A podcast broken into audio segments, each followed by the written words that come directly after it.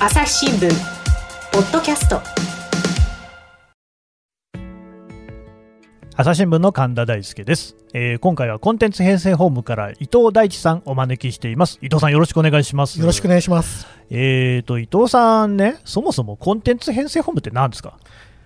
あの紙の編成とデジタルの編成がくっついて統合的にやりましょうという、ね。まあ、そういうかなり野心的な部署と まあ聞いております。な 何を隠そう私もコンテンツ編成本部員なんで聞いてる場合じゃないんですけど これまあもともと新聞っていうのは紙の新聞がありましたと。でこれだけでダメだっていうことでデジタルでも朝日新聞デジタルという形だったりいろんな形でね、えー報道しておりますと。でその両方を編集の部門を一体化することによって紙だネットだとか言ってんじゃないよと。両方ともねどっちもね大事なところは一緒だろうっていうようなところで、えーみんなで考えようぜっていうことで部門がね一つになったんですよね今まで分かれたんだけど。そうですね。伊藤さんはその中で何やってるんですか？あの私は、まあ、今後こうデジタルどうやっていくのみたいなのの話をですね、うん。あのひたすら調べたり、あの制作立案をしたり、やあれですね、役役人ですね。役人ね、はい。なるほどね、でもね、そこは一番肝心なところで、結局、ちゃんとした案がないのに、いろんなところでね、船頭多くして、船山に登る的なことがあるので、えー頑張ってほしいなっていうところなんですが、変わらなきゃ変わらなきゃどう変わるみたいなところを、ね。まあ、形にしていくところを、まあ、仕事にしているというような感じです。間違った変わり方をしても困るんでね、そうですね。えー大事なところですが、今日の話は別にそこじゃなくって、はい。クラブハウス、あー来ました。あのね、はい。やっぱりこのポッドキャストなどやらせてもらってますと、はい、あのクラブハウスについて話してくれっていうご要望はね、いただくんですよ。あ。そうなんですか。えーやっぱり音声という意味では共通するじゃないですか。はい。はいは、でしかもこう非常にこう爆発的に会員数を伸ばしたと。そう、ですね。あのまあ、とはいえ、今、この喋ってる時の状況で言うと、ですね、えーあ そこからちょっと盛り下がったというか、はいはい。盛り上がりが落ち着いたというか、えーテレビでね、タレントのみちょぱさんがですね、はい。えーちょっともうなんか、あの わ盛り下がってんじゃないのかっていうような発言でね、王様裸なんじゃないですけれどもね、うんうんっていうようなところもありますけれども、ただ、まあ、あのまだまだ一定盛り上がりはありますよと。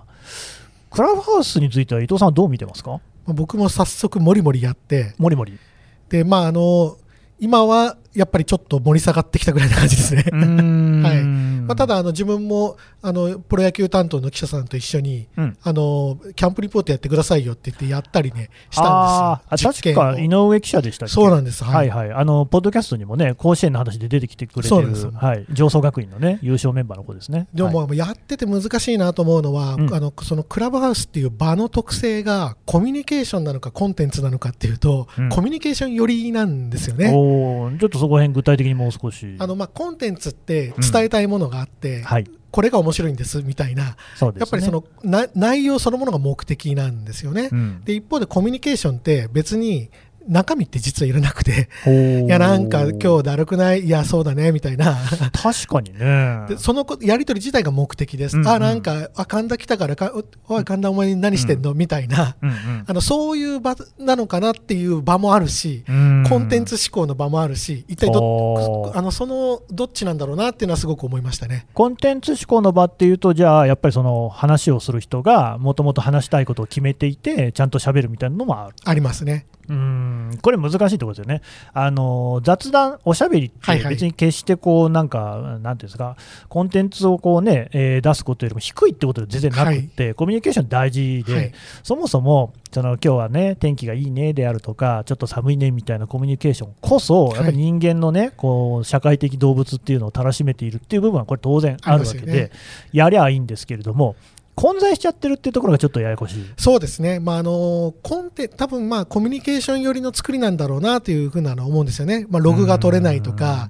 うんそのリンク貼れないとか、まあ、そういったところからの設計からしても、はまあ、ここは食べる場ですよっていう。う、んだからこの中身、外に持ち出さないでねみたいなことがあるんじゃないかなという気がしますね。うん。そうなんですよね、だからその基本、オフレコが原則だってことになってるじゃないですか、実際、録音って、なんか少なくともね、あのアプリの機能としてはできないんですよね、そうですそういうのもだからいいのか悪いのかなって思うんですけどね。まあ、だからその意味で言うと、ポッドキャストとは音がを出すってことしか似てなくて、うん。ポッドキャストってまあもっとよりコンテンツ寄りじゃないですか、すね。今日はまるについて話しますみたいな、うん。まあ、ダベるのもあるのか、最近は、でも、どうどう思いますか、その辺は？うんいや、ポッドキャストも本当に、ポッドキャストってじゃあそもそもなんだっけっていうね、はい。定義から入ると、なかなかこれがですねふわふわとはしてるところがあるんですが、はい。僕が人に説明するときにはあのテレビがインターネットになったら YouTube になりますよねと、ラジオがインターネット行ったらポッドキャストになるようなもんですよっていうのが、まあ、あのおばあちゃんとかにも大体わかるような説明にはなってくるんですけれども、なんていうんですかね、ポッドキャストも聞いてみると実際にめちゃくちゃいっぱいなんですよ、うんいろんな種類があって、本当にこうおしゃべりしている、つぶやいているみたいなのもあれば、がっちり台本作り込んでやってるようなのもあって、でこれがね、まあ、正直に言います、僕はもともとラジオが好きでした、はいはいはい。好きでしたって今も好きですけど、うん。でそこでやっぱ聞いてきたものっていうのは、ああ、作り込まれてたんだなっていうのは、すごくポん。ッドキャストを聞いてると感じます。うん。というのは、やっぱりそれこそね、あのオールナイトニッポンであるとか、うんうんうん。ジャンクってね、TBS にもある人気番組いっぱいあります、はい芸人さん側ね、お話をするような番組。でも、芸人さんって実はその自由闊達に喋ってるように見えて、ちゃんと事前に放送作家さん、構成作家さんにこんな話をしますよっていうのを話して、はいはいでここは面白いね、ここをこうしようっていうのを、ちゃんとこう練って、はいそれをフリートークとして喋ってるんなるほど、なるほど。ですよね。はい。一般にやっぱりそのおしゃべりって我々してるときにはそんなことは考えてないじゃないですか。はいはいはい。すねだからその芸人さんの間では滑らない話みたいな番組も成立するわけなんですよね。うんうんで、じゃあ、ポッドキャストどうかって言って、本当にだらだら喋っている人もいて、うんいや、これはどうかなと思ってたんですよ。うんあの意外と聞いちゃうんですよね。これがね、だから僕にとっては、そうそう、驚きで、うんうんいや、僕は、あの、おそらくそういう洗練されたね、会話が聞きたいから、ラジオ聞いてたんだと思ってたんですよ。うんうんうんいや、そうでもないな、でうん。もそれって別にあの音声だけで起きてることじゃなくて、はい。テキストもそうだなと思はいったんですよ。というのは、まあ、僕もともと新聞記者ですからね、はい。新聞の記事とかまあ読んでるわけですよ、はい。本当は雑誌の方が好きだったんですけど、ただ、僕がもう一つというか、ずーっともう10年以上、もう10年どころじゃないと思いますけど、愛読しているブログがあってですね、これはまあ友達っていうか知り合いっていうか、うん。その中間ぐらいの人なんですけど、が書いてる、何のことはない日常のブログなんですよね。ブログですらない、多分 HTML そのまま組んでんじゃないかぐらいの感じなんですけど、いや、それがね、でもね、めちゃくちゃこうなんか癒されるというか、もうよん早く更新しないかなって気になってるぐらいなんですよ。うんやっぱそういうそのなんか日常の中にも、そういったそのね、何かこう、コンテンツとして価値があると、これを聞いたら頭が良くなるみたいなのと違って、良さがあるのかななんてことも最近は考えてるんですけど、この辺どう思います？いや、まあ、あの、すごくわかります。あの、テキストとかでも、その、いわゆる新聞的な書き方って、誰が話しても、な、何を言ったかが中心に切り詰めていくじゃないですか、文字数を。うん。だけど今この書き起こしとかっていうのはもうちょっとライブ感があってまあ普通だったら削るようなあーとかえーとかそういえばさみたいなこともそのまま書きますよね。でもやっぱそこになんというのか人柄だとかが出たり空気感が伝わるみたいな、うんうん。そのやっぱそのコンテンツ思考じゃなくてもうちょっと違う価値みたいなものがあるんだと思うんですよね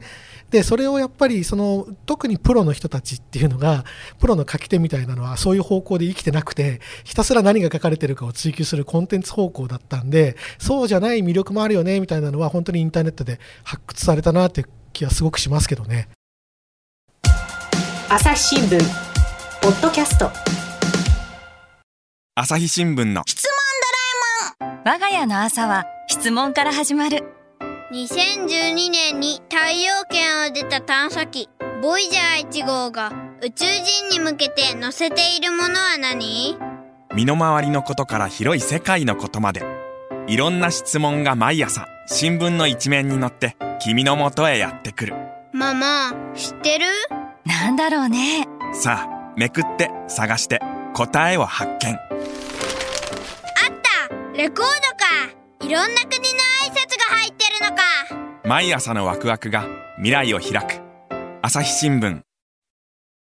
これがね、伊藤さんね、やっぱり書き手の中でも、やっぱりウェブなんかで手だれのライターさんだなって思う人なんていうのは、僕が見ていると、そこら辺をね、ちゃんとこううまい具合に贅肉みたいな部分も盛り込んだり、あるいはその枯山水のように見えるんだけれども、全然そのあの新聞記事だったら入ってるようなことが入ってなかったりとかね、うんうんうん。その辺のね、抜き方、盛り方みたいなところがこう絶妙だったりするんですよ。はいはいはいはい。新聞記事ってね、本当にやっぱりどんだけあの短い文章の中に事実を詰め込むかっていうところに特化した文章だから、どうしてもその贅肉の部分とか全部抜けてるし、はい。あとそのなんかここ抜いていいだろうみたいなこととかってちょっとやっぱやりにくいというか、発想にないんですよね。はい。でちょっとだからその教科書の文章とかそのもっと言うと法律の文章とかに似てるところがあってそうですねはい。無味乾燥なところがあるしまたそこが尊ばれてきた部分もあって、それが時代に合ってない感じも受けてるんですけどどうでしょうね。そうですね、まあ、そのの文体がまあなぜできてるのか、こういう書き方をするのかっていうのが多分理解していることが一番大事で、理解してないと、それを壊すこともできないじゃないですか。そういう場じゃないから別の手法を使うみたいなこともできないと思うんで、あの一方的にまあひその一つの手法だけにこだわるっていうのはすごい危険だなと思いますし、まあ、本当に先ほど菅さんおっしゃってましたけど、もうウェブで上手い人たちっていうのは、あのまあ、僕もその編集とかしてて言ったりしますけど、うん。もうデスマスの統一すらしないですからね。そうですね。それをしかもあえてしないっていう、うんうん。あのその人間の話してる言葉ってやっぱり乗ってる時と乗ってない時と違うし相手との関係性でも違うしそういう揺らぎみたいなのもコンテンツの力にしちゃったりしてるんで、まあ、そういうところは大きくこう学ぶところがあるんじゃないかなとは思いますね。うん。そのうんうん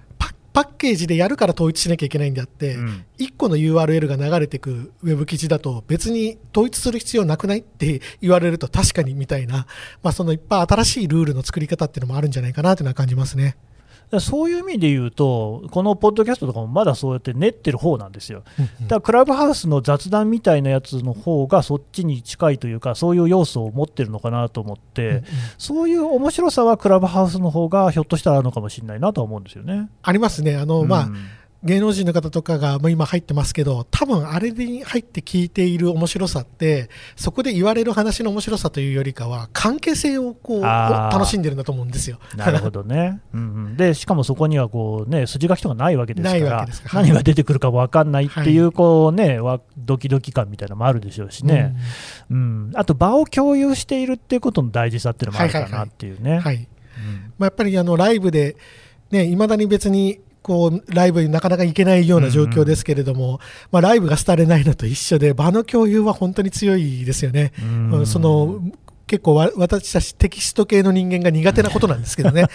そうなんですよね。でも、そこができる。あと、やっぱりね、ポッドキャストのね、課題っていうのですごくいつも持ってるのが、やっぱ双方向性なんですよ。うんやっぱなかなかそのポッドキャストの感想ね、それこそメールやツイッターでっていうことでね、あのご案内してるんですけれども、やっぱり一個ハードルが上がっちゃうじゃないですか。うんうんうんクラブハウスの場合と、まあ、クラブハウスはでもあれ、当てられないと喋れないんですけれども、ただ、その当てれば喋ら喋れる、うんうん当ててもらえば喋れるっていうところがあるんで、そこの敷居は多分、ポッドキャストで、なんか、ポッドキャストでもう音で聞いてるのに、ツイートにしろ、メールにしろ、テキストで書かなきゃいけないっていうのは、やっぱりちょっと違うじゃないですか。めんどくさいですよねそその場で喋って伝えたいですよね、そんなのね。うううんそこはやっぱクラブハウス強いかなっていう気もしますね。まあ本当にあの敷居の高さが高ければ高いほどコンテンツ思考に行くし、うん敷居が低ければ低いほどよりコミュニケーション方向に行くんですよね。なのでこうその敷居の高さをどう設定するのかっていうのがすごくその中身に関わってきそうだなっていうのは、うんあのクラブハウスのアプリを使ってと思いますね。うんだからなんかその音声のライブ配信的なことだとクラブハウスって多分使いやすいんだろうなと思うんですけど一方でまあ気になってるのがそのどういうふうにその人が集まってくるのかってとこなんですよ。うんうんうん多分今のところはそういうのを告知してもその、まあ、それこそその芸能人のファンの方が集まるであるとか、うんうんこのあの学者さん、この起業家さんの話が聞きたいっていうような人が集まってくるっていう、はいどちらかというとファンミーティング的な要素が強そうな感じを受けてるんですけど、それって正しい理解でいいですかね？まあ、やっぱりコアになる人気の人たちが何人かいて、そこをフォローしている人たちが集集まってなんか複数のクラスターで構成されてるみたいな部屋が多いように見えますね。そうなるとね、僕はこのパポッドキャストなんでやってるかっていうと、朝日新聞読まない人に聞いてもらいたくてやってるんですよ。つまり、その、こう、なんていうか、動線というか、回線というか、あの通路を広げたいっていう気持ちでやってるので、クラブハウスはおそらくこの朝日新聞ポッドキャストを熱心に聞いてくださる方と接触するにはいい装置なんだろうなと思いつつ、そうじゃない人との接点って、あれを使ったらどうやって持てるかなっていうのも思ってるんですよね。で結局フォロワー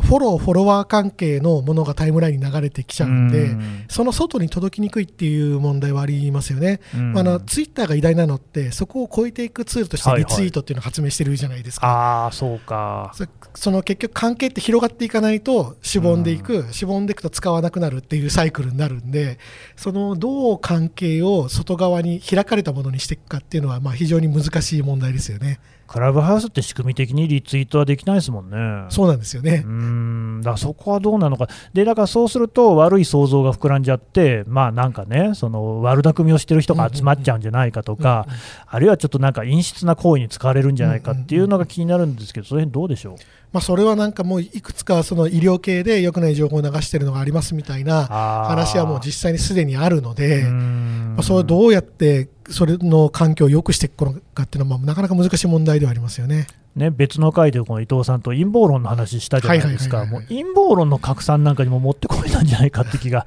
しなくもないんですよ。確かに。そそれで盛り上がるのに必須にいいツールっていう。んね、でそのやっぱ敷居の低さっていうのは、すごくこうメリットでもある代わりにデメリットにもなりうるんだろうなっていう、ね、あの陰謀論の会では、居酒屋さんでね、その陰謀論者たちが集まったって言いますけど、居酒屋さん行くのはやっぱりこうハードルがだいぶあるわけですよね。うんうんうん電車に乗ったりね、そそもそも外に出るのもいや億劫じゃないですか、うんうん。ところが、クラブハウスを使えばたちまちですね、みんながそこに集まれて、しかも結構生っぽいやり取りができちゃうっていうね、この辺ハードルの低さってもね、なかなか難しいですね。いやまあそうですね、もうまあ、ただあの、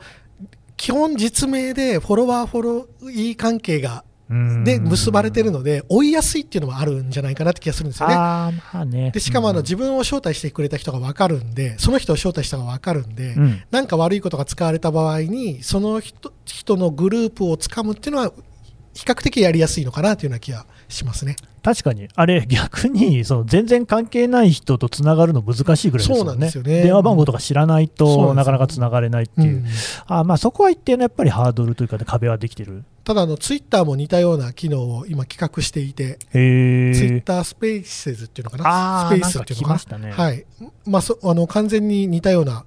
あのの音声でつながれるサービスを企画してるんで、これが出てくるとまた、やっぱりもともとの、ね、ユーザー数、桁違いですから、そりゃそうですよね。どうなるのかなっていうのわは、まあ、それにしても、この耳時間のですねしのぎの削り合い方ったらないですね。すごいですね。